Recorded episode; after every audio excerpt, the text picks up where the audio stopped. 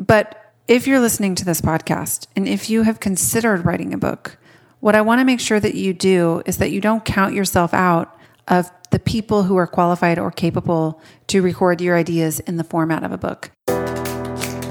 Welcome to the Find Your Voice podcast, a show where we believe in the power of the written word to create positive change in your personal life, your community, and the world. I'm your host, Allison Fallon. Whether you're an aspiring author or someone who swears they're not a real writer, we're here to show you how a regular practice of writing will help you access your intuition, make an impact, and find your voice. Join me for interviews with authors, writing prompts, and stories of how even simple words change lives.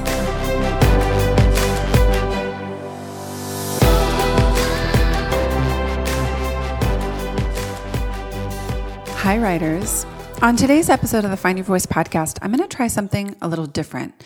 As you know, if you listen to this show, the normal format is I interview or have a conversation with someone else and then let you listen in on that conversation. On today's episode, it's going to be just me, and I'm going to be answering one of the many questions that I get in my DMs on Instagram or in my email inbox or on our website from writers and from people who swear to me that they're not real writers. Um, I'm going to try this format of taking your questions and answering them. Today's question that I want to tackle has to do with the myths of how books really get written. I know there are so many of you out there who have a book that you want to write or wonder if maybe you have a book idea or are second guessing whether you really have what it takes to write a book. But if you really understood how books actually get written in the real world, I can tell you right now, you would not count yourself out of the possibility of writing your own book. So, what I want to do is talk to you about some of those myths that we all have about how books get written and debunk the myths for you, talk to you about how books really get written in the real world. And what my hope is, is at the end of all of this, you're going to realize that you actually have everything it takes to execute your book idea and to get that idea out there in the world. So, we'll give this a try. If it doesn't work, I won't do it again. But Thanks for taking this chance with me. Here we go. If you have a book you've always wanted to write, today's conversation is for you. Today, I want to talk about the five myths of how books actually get written in the real world. And the reason I'm talking about this is we all have so many different misconceptions about what it really means to be a writer and about how books actually get written. And because of these misconceptions, far too many of us count ourselves out of the group that gets to call themselves a writer. We count ourselves out of the process of writing a book. And I think the world is missing out on our stories, our ideas, our voice, and what we have to share with the world. So today I want to talk through those five myths. I want to debunk them for you. And I want to encourage you, if you have a book you've always wanted to write, to finally get started and launch yourself into this process. Let's start with myth number one. The first myth I think so many people have about how a book actually gets written is we believe books are written by people who know what they're doing. And can I just tell you, after having written 13 books myself and having coached thousands of people through the process of writing their books. And people all across the spectrum, from brand new writers or authors to very experienced authors who have done this, you know, five, ten, fifteen times before, that there's not a single person out there who comes to the book writing process and thinks, like, no problem, I've got this on lockdown. In fact, not too long ago, I was helping a Find Your Voice client with a book project. This was the seventh book that she's written. And she made a comment to me while we were outlining her book that I thought was so perfect. She just said, You know, I've written seven books, or this is the seventh book that I've written, and it's always just as hard. I couldn't agree more with her. And I know so many others who couldn't agree more as well. There's no amount of doing this process that makes it feel second nature, that, that makes it feel old hat when you sit down to write a new book, it's always a new book. It's always a new idea. There's always, you know, um, like a new level of excellence that you want to bring to the project. And the truth of the matter is, nobody knows what the heck they're doing. We're all just figuring it out as we go along.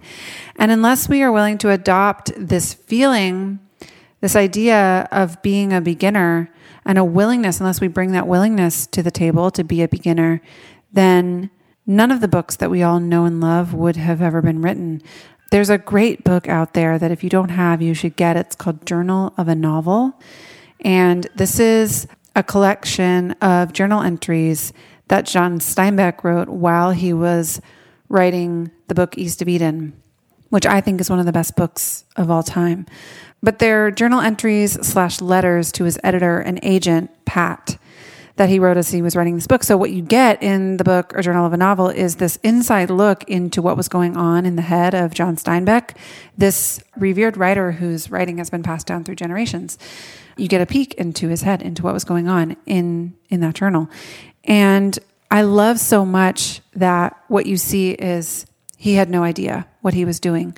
Or that's a, maybe a, a, little overstated. He had some idea of what he was doing, but some of the things you see him say in that journal are things like, I have no idea what this is going to turn into.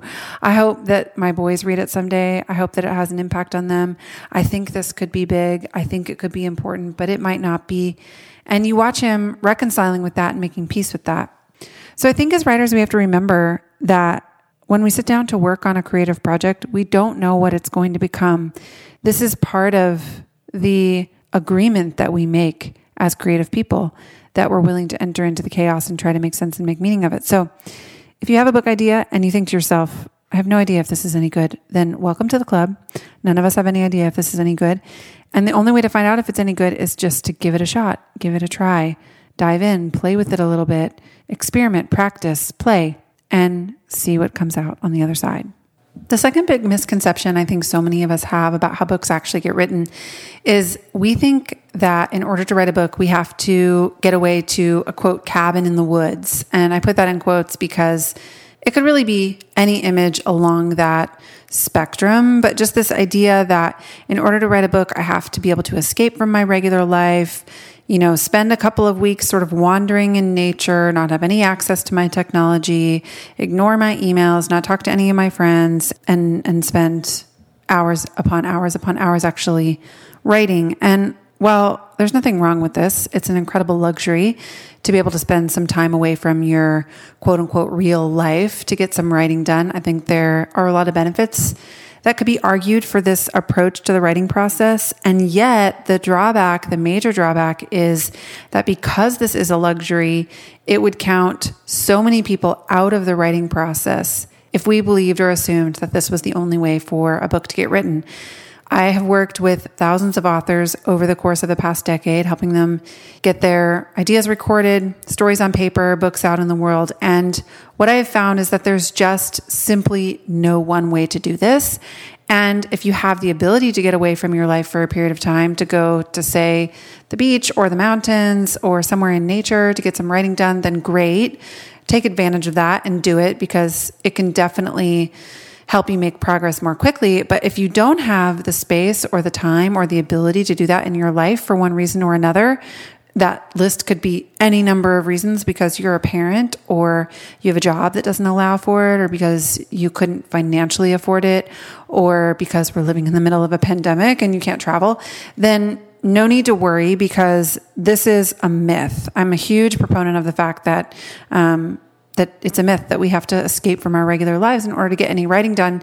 In fact, I wrote an article for a publication recent, recently called The Myth of the Writer's Retreat, because while a writing retreat is a wonderful thing, there are plenty of authors and and just writers in general who get really brilliant and important words on the page while they're waiting to pick their children up from soccer practice. Or we have an author we've worked with here at Find Your Voice who has done a lot of writing while he's holding his daughter, while she's napping. He's literally working on his chapters on his iPhone with his two thumbs while his daughter sleeps in his lap. You can write a book in the space that you have between meetings, five minute slots here and there. You can write a book while you are first thing in the morning when you wake up or last thing that you do at night before you fall asleep while you're waiting to fall asleep you could write a book in the middle of the night. I actually have a story of well one of the books that i have written came to me many pieces of it came to me in the middle of the night. There's a lot of research that shows that we have this kind of creative surge in the middle of the night when your limbic brain is really active between something like 2 a.m. and 6 a.m. and that human beings actually used to sleep in two segments during the night. The first one being the first dark hours of the night. So from the time the sun goes down until something like midnight or 2 a.m. And then you'd be awake for a period of time. And then you'd go back to sleep before the sun would come up. So this happened to me for whatever reason while I was writing this one book. I have known it to happen to a few other writers. And a book can definitely be written during those times of the day. So just because you can't travel to a cabin in the woods does not mean that you can't write a book. In fact, plenty of books are written in the margins of a, a, regular real life day. And I'm so thankful that the authors we work with at Find Your Voice find ways to fit their writing into the margins of their day because otherwise we would never get to experience and read the beautiful words that they have to share with the world. So that's myth number two. Myth number one Books are written by people who know what they're doing. None of us know what we're doing. Myth number two books are written at a cabin in the woods. That's not necessarily true. It's a great luxury, but if you're unable to write at a cabin in the woods, all you really need is a small margin of space somewhere in your regular life, something that you can actually make happen on a regular basis. The third myth I think a lot of us believe about how books get written is we believe that they're written during our scheduled writing time. And I'm a huge fan of scheduling writing time. If you've read my book, The Power of Writing It Down, I talk a lot about how we have to build writing into our everyday schedule.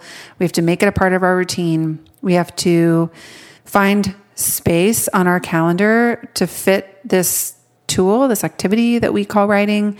We have to really work to carve out space to make it a priority for ourselves.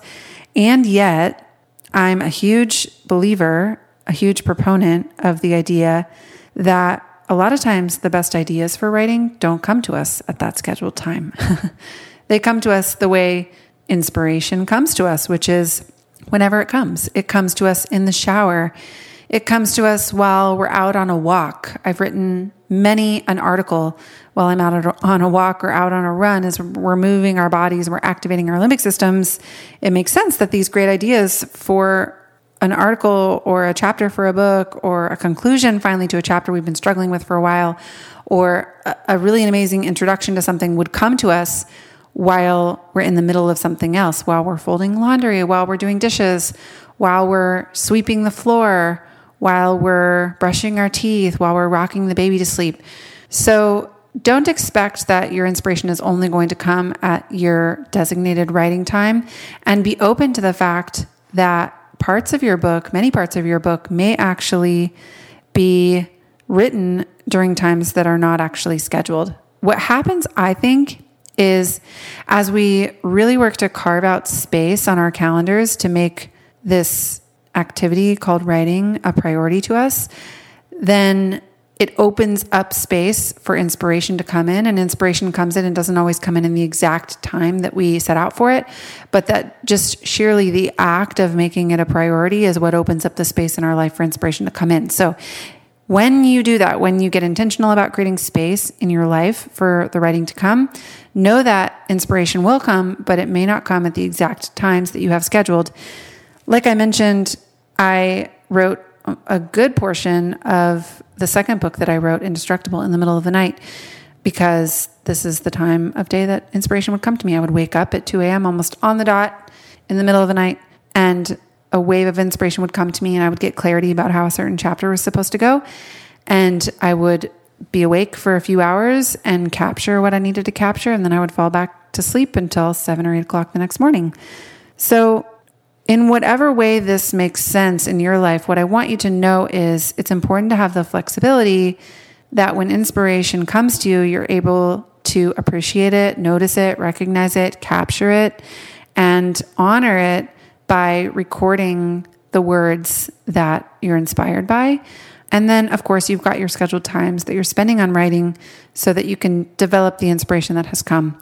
Just know that it won't always come in those exact scheduled moments.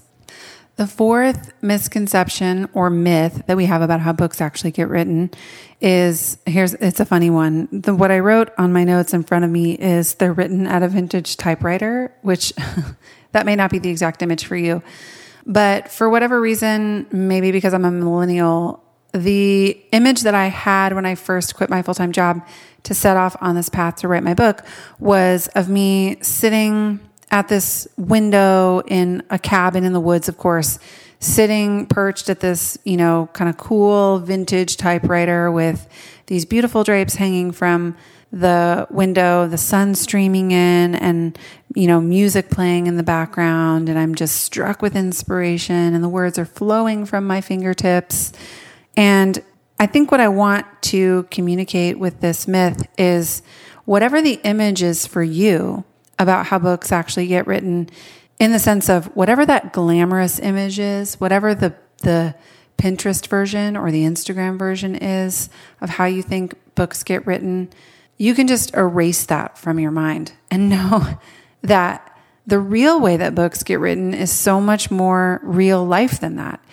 I have worked with authors who spend their writing time in the closet, getting their writing done because it's the only place that they can find where they get a moment of peace and quiet to themselves or in the bathroom. I worked with an author who who did most of her editing on the floor of the bathroom because she had a young baby who was sleeping in one room and a husband who was sleeping in the other room and not a very not too many places to go in her house and the only time that she had to edit was late at night so her husband would be sleeping and her baby would be sleeping and she'd be sitting there on the floor of the bathroom editing her book so i just what i want you to to, to be able to see and imagine and recognize is that your book as you write it and i hope you do write it will be written in your real life so the surroundings of how the book gets written will be the surroundings that that you have on a, a normal day anyway. So it's going to be in the midst of a crying baby or in the midst of a tension with your significant other or in the midst of working hard to set boundaries with your family members or in the midst of your therapy that you're going to weekly or in the midst of a complicated and chaotic weekly schedule of driving kids one place or dropping them off or trying to homeschool or whatever other, you know, list of tasks that you have on any given week. So I just want you to be able to picture yourself in your normal life, your real life, also penning the words to your book. The example that I gave you, or the, the book I mentioned a few minutes ago, by John Steinbeck, The Journal of a Novel. Another part that stood out to me from that journal is where the moments that he breaks from talking about the writing to talk about the regular stuff that's going on in his life. So he talks about his wife helping her pick out a rug from a department store. He talks about his kids. He talks about the really mundane humdrum stuff that all of us deal with on a daily basis. So I don't want you to have this idea that writers write in this really glamorous setting. And because I don't have that glamorous setting, I couldn't possibly write this book. It may not be that explicit for you, but we all have an image of what we think a writer's life looks like. And I think so many times that image doesn't match up to the image of the life that we're actually living. And this is part of why and how we count ourselves out from the group of writer. So just know writing can and is and should be done as a part of your regular, everyday, normal life. Okay, last but not least, the final myth I think we have in our minds about how books actually get written is we believe they're written from start to finish. And what I want to remind you is most of how books come to us is in pieces. This is really important to know because when you are getting little ideas, inspiration, thoughts, phrases, words, bullet point lists dropped into your mind, it may not feel like a book, but it could be part of a book. So if you find yourself asking the question, is this a book? Do I have, could this be part of a broader message? My advice to you would just be to pay attention to that because there's a good chance it could be part of a broader message and it could be, you know, a piece of inspiration that's part a, a part of a bigger puzzle.